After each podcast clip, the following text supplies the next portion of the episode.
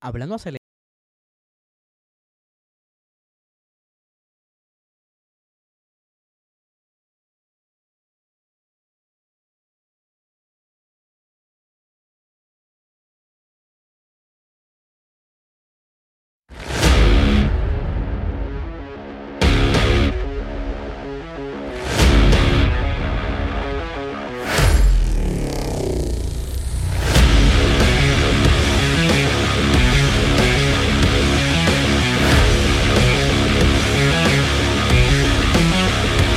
Saludos amigos fiebre, bienvenidos a todos a otra edición más de Hablando Acelerable. Habla el por fin, viernes, por fin, por fin, por fin. Ya estamos aquí celebrando el final de la semana. Este, y yo bien contento que yo todos los días estoy loco por sentarme aquí y hablar con ustedes y contarles todo lo que está sucediendo dentro del mundo de Motorsports. Les recuerdo, fácil. Si quieres ganarte este Logitech G29, y eres nuevo, estás apareciendo por aquí por primera vez, te recomiendo que te suscribas al canal y comentes para que participes de este sorteo. El ganador lo estaremos anunciando el 30 de octubre y por supuesto contamos con el apoyo del mejor canal medicinal de Puerto Rico, Anani. Si tú quieres estar libre de estrés de ansiedad, dolores musculares este fin de semana, recargar las baterías, busca estos productos de alta calidad en tu dispensario más cercano, síguelos, síguelos en Instagram como Anani PR y en Facebook como Anani es salud. Y vamos a comenzar, muchachos, porque yo estoy loco porque comienza el fin de semana. Vamos a arrancar con una noticia antes de llegar al resumen de las prácticas. Ha surgido una nueva categoría en el mundo eh, del deporte de acuático. Eh, esto va, como por decirlo así, eh, es un primo de la familia eléctrica viene de la misma gente de la Fórmula E, de la misma gente de la Extreme E. Y esto se llama E1 World Electric Boat Series. Y ustedes dirán, ¿por qué Eliezer me está hablando aquí de barco y más que son eléctricos? Wait, que les iré contando. Ya les, las adelanté que son de las mismas personas de la Fórmula E Extreme. E. Son botes eléctricos que van a alta velocidad en agua. Eh, durante el día de hoy fue la presentación de este evento que están haciendo como un preview show donde estarán mostrando los diferentes equipos. Esto fue en Países Bajos. Y aquí tenemos una fotografía de cómo lucen estos botes. Son de lo más chulo, parecen como algo sacado de una película de James Bond. Y ahora voy a lo interesante de esto, porque dentro de esta categoría hay uno que ustedes conocen, hay varios que ustedes conocen, pero uno que es bien familiar a ustedes, el señor Checo Pérez tiene su propio equipo, SP Team México, eh, con su bote eléctrico y está ya próximamente por comenzar esta nueva eh, categoría. Ellos no son los únicos, o sea, Checo Pérez es el único. También está por ahí entre los eh, dueños de equipo el señor Rafael Nadal, Didier Drogba y Tom Brady, entre otros grupos más. Esto, ¿verdad? Como lo ha hecho Lewis Hamilton, que tiene su equipo el Extreme, pues ya Checo Pérez quiere tener también lo suyo, eh, y en algo nuevo y bastante divertido. Así que por eso quería traerles a ustedes eh, esta noticia y esta innovadora categoría que llevan ya varios años tratando de, comenzar. Lo que sucede es que hubo un atraso por la pandemia, este, al igual que le sucedió al Extreme, que se supone que arrancara en el 2020. Esto iba a arrancar el 2021, pero todo se atrasó. Ahí es que entonces es por eso que ya están comenzando a trabajar todo esto. ¿Quién sabe? Y los veamos por ahí cerca de la isla en la parte norte de Puerto Rico. Todo puede ocurrir. Vamos a ver qué pasa. Ya le estaré dando más información eh, de esta nueva categoría. Ahora sí vamos a comenzar con este fin de semana en Monza.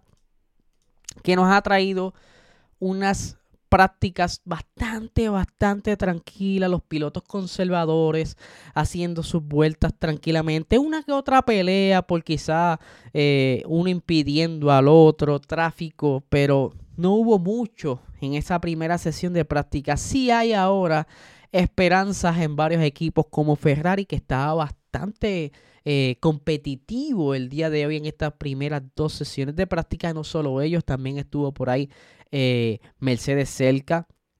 estuvo también por ahí eh, incluso Williams, sabe que están bastante cerca y por supuesto Red Bull está también por ahí.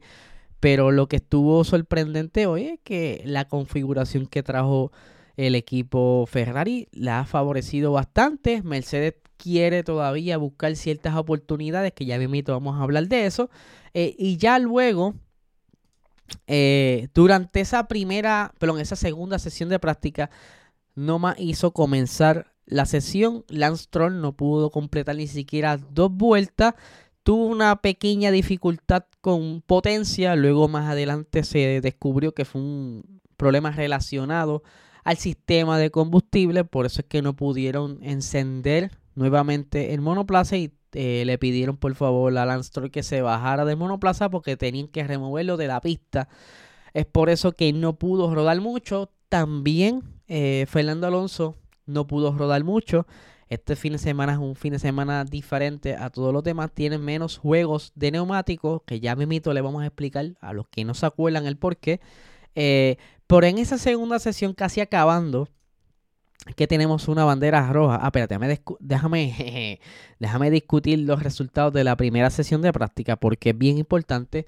Max se llevó el mejor tiempo seguido de Carlos Sainz, que está de cumpleaños, gorillo. Carlos Sainz está de cumpleaños, 29 añitos.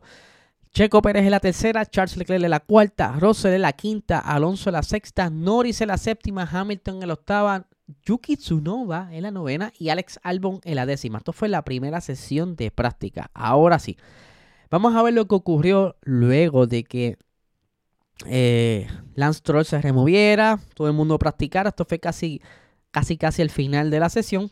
Vemos entonces que Checo Pérez tuvo una pequeña dificultad eh, pasando la parabólica tuvo eh, un, pequeño desliz, tocó la grava y eh, perdió el control de monoplaza. Ahí lo vemos tratando de evitar cualquier daño mayor. Lo logró controlar bastante bien. Esto pudo haber sido algo peor. Pero, ¿verdad? Pone como quiera en duda. Ustedes saben que a la gente le gusta hablar, decir contra Pérez, otra vez cometiendo errores. Este, nada, cualquier piloto le puede suceder, está buscando el límite de la pista y aquí en esta parabólica han pasado ya varios incidentes, ¿se acuerdan? Entonces, en el 2020, eh, si la mente no me falla, Charles Leclerc tuvo un incidente bastante fuerte, eh, por el cual tuvieron que sacar una bandera roja, que hacía tiempo no sacaban una bandera roja, pero ahí lo tienen, eh, la imagen de Checo Pérez, por lo menos no fue tanto la, el daño algo que sí me estuvo curioso, ¿verdad? Cómo están los equipos probando diferentes configuraciones y ya poco a poco han encontrado las soluciones bastante acertadas para lo que será entonces la clasificación y la carrera. Eh, Red Bull utilizó varios eh, alerones traseros con diferentes cargas aerodinámicas. en la segunda sesión de práctica, Max Verstappen estaba usando uno más descargado, ¿verdad? Porque necesitan eh, esa velocidad punta en la carrera, ya que es donde más se va, estaremos viendo los pases. Otra cosa que tenemos por aquí, obviamente, los resultados de esa segunda sesión de práctica luego del incidente de Checo Pérez. Ahí tenemos que Sainz se lleva el mejor tiempo en la segunda sesión de práctica, pero no tan lejos está Lando Norris, que están bastante motivados porque la configuración que trajo eh, McLaren no está tan mal tampoco para luchar por la pole mañana, por lo menos estar cerca. Lo mismo que pasó hace eh, ya la carrera pasada, que estuvieron ahí bastante cerca. Eh, Pérez en la tercera posición, a pesar de ese incidente. Piastri la cuarta. Max Verstappen en la quinta, a dos décimas de Sainz. Alex Albon en la séptima. Charles Leclerc en la sexta. Fernando Alonso en la octava. Eh, George Russell en la novena y Nico Hulkenberg en la décima, ¿verdad? No le quiero eh, traer todos los resultados porque son solamente prácticas, pero que dan más o menos un, una línea de, para ver cómo será entonces eh, la clasificación mañana. Ahora, en temas relacionados al Gran Premio de Italia, el señor Carlos Sainz entiende que el monoplaza este fin de semana está de lo más eh, chévere, ¿verdad? Está mucho mejor que la semana pasada. Y aquí tengo las expresiones, dice, en general Ha sido un, viernes muy positivo para el equipo. Parece que el monoplaza vuelve a tener el ritmo este fin de semana. Eh, y aquí hago un paréntesis. Ferrari le hace falta carga aerodinámica, al estar descargado en un circuito tan rápido, pues le favorece. Eh, continúo aquí con la lectura. Parece que el monoplaza eh, vuelve a tener el ritmo este fin de semana y las características de la pista se adaptan mejor a nosotros.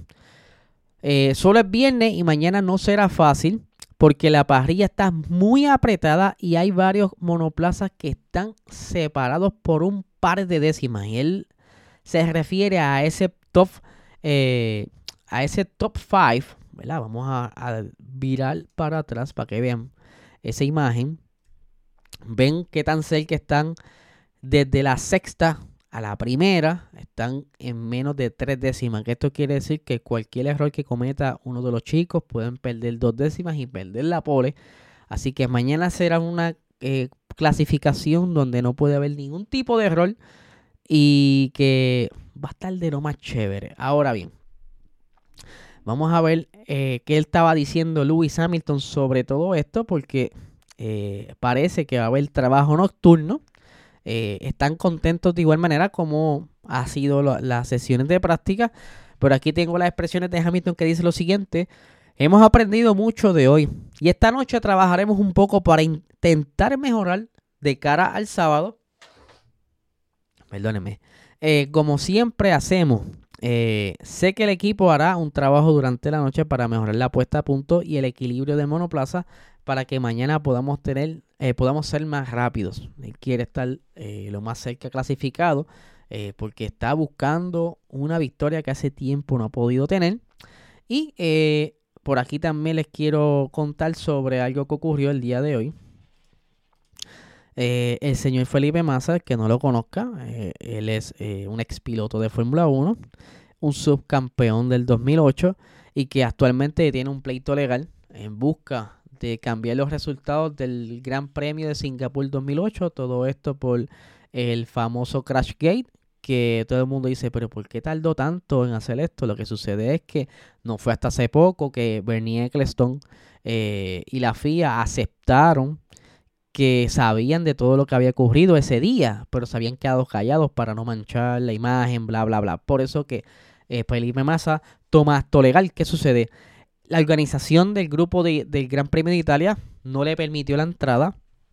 Y no solo eso, eh, ya eh, Felipe Massa no será el embajador de la Fórmula 1 mientras esté durante esta batalla legal él ¿verdad? acordó a no asistir a las carreras, ¿verdad? De ahora en adelante hasta que todo esto se resuelva y sea que él gane o no gane, ¿verdad? Para evitar conflictos de intereses, evitar también quizás opiniones políticas, evitar quizás eh, algún tipo de situación eh, controversial como lo fue el cartel que apareció durante el día de hoy en, en, pista. Ya se lo voy a estar aquí compartiendo. Esto todo, ¿verdad? Eh, hay mucha fanaticada eh, de Felipe Massa en, muchas partes del mundo y ahora pues en Italia también hay un, sector que lo quiere mucho porque él estuvo en Ferrari.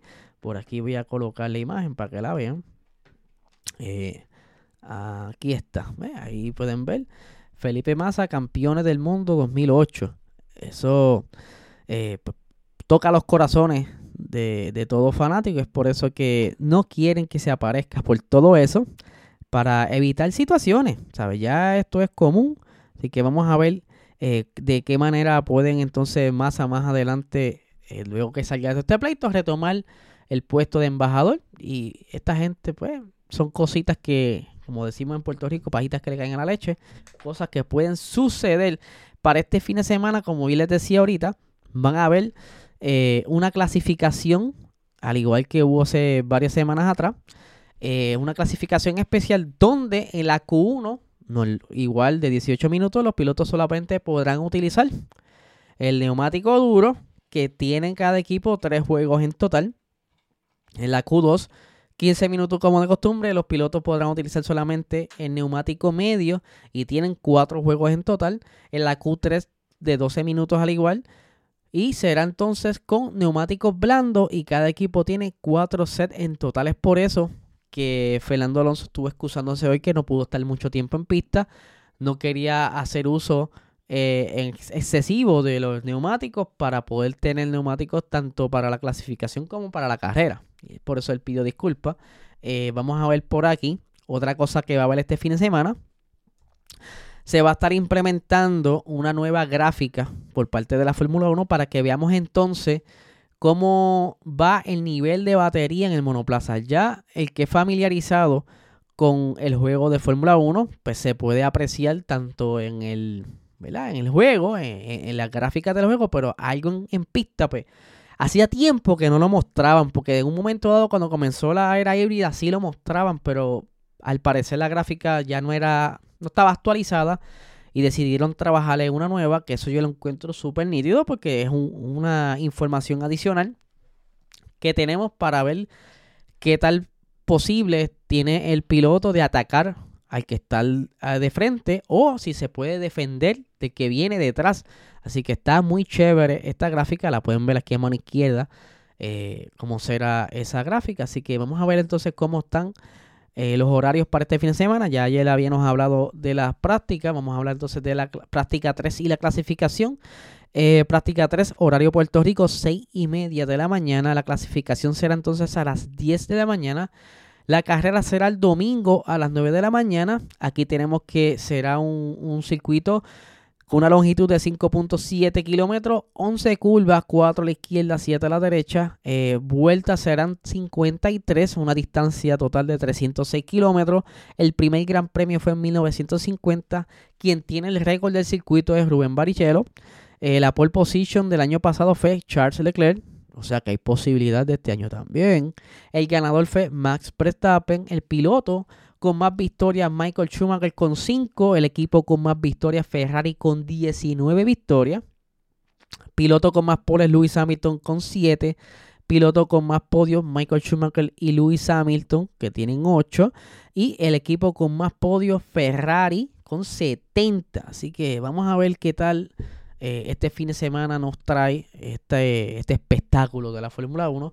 Pueden dejar por ahí aprovechando para que participen del Logitech. Si ya estás suscrito, puedes dejarle en los comentarios cuál será tus predicciones, tanto para la pole como para la victoria del domingo. Así, entonces fácil, puedes competir o participar, mejor dicho, del Logitech G29, traído ustedes por Logitech USA. Así que es fácil de ganar este, lo sabrás el 30 de octubre.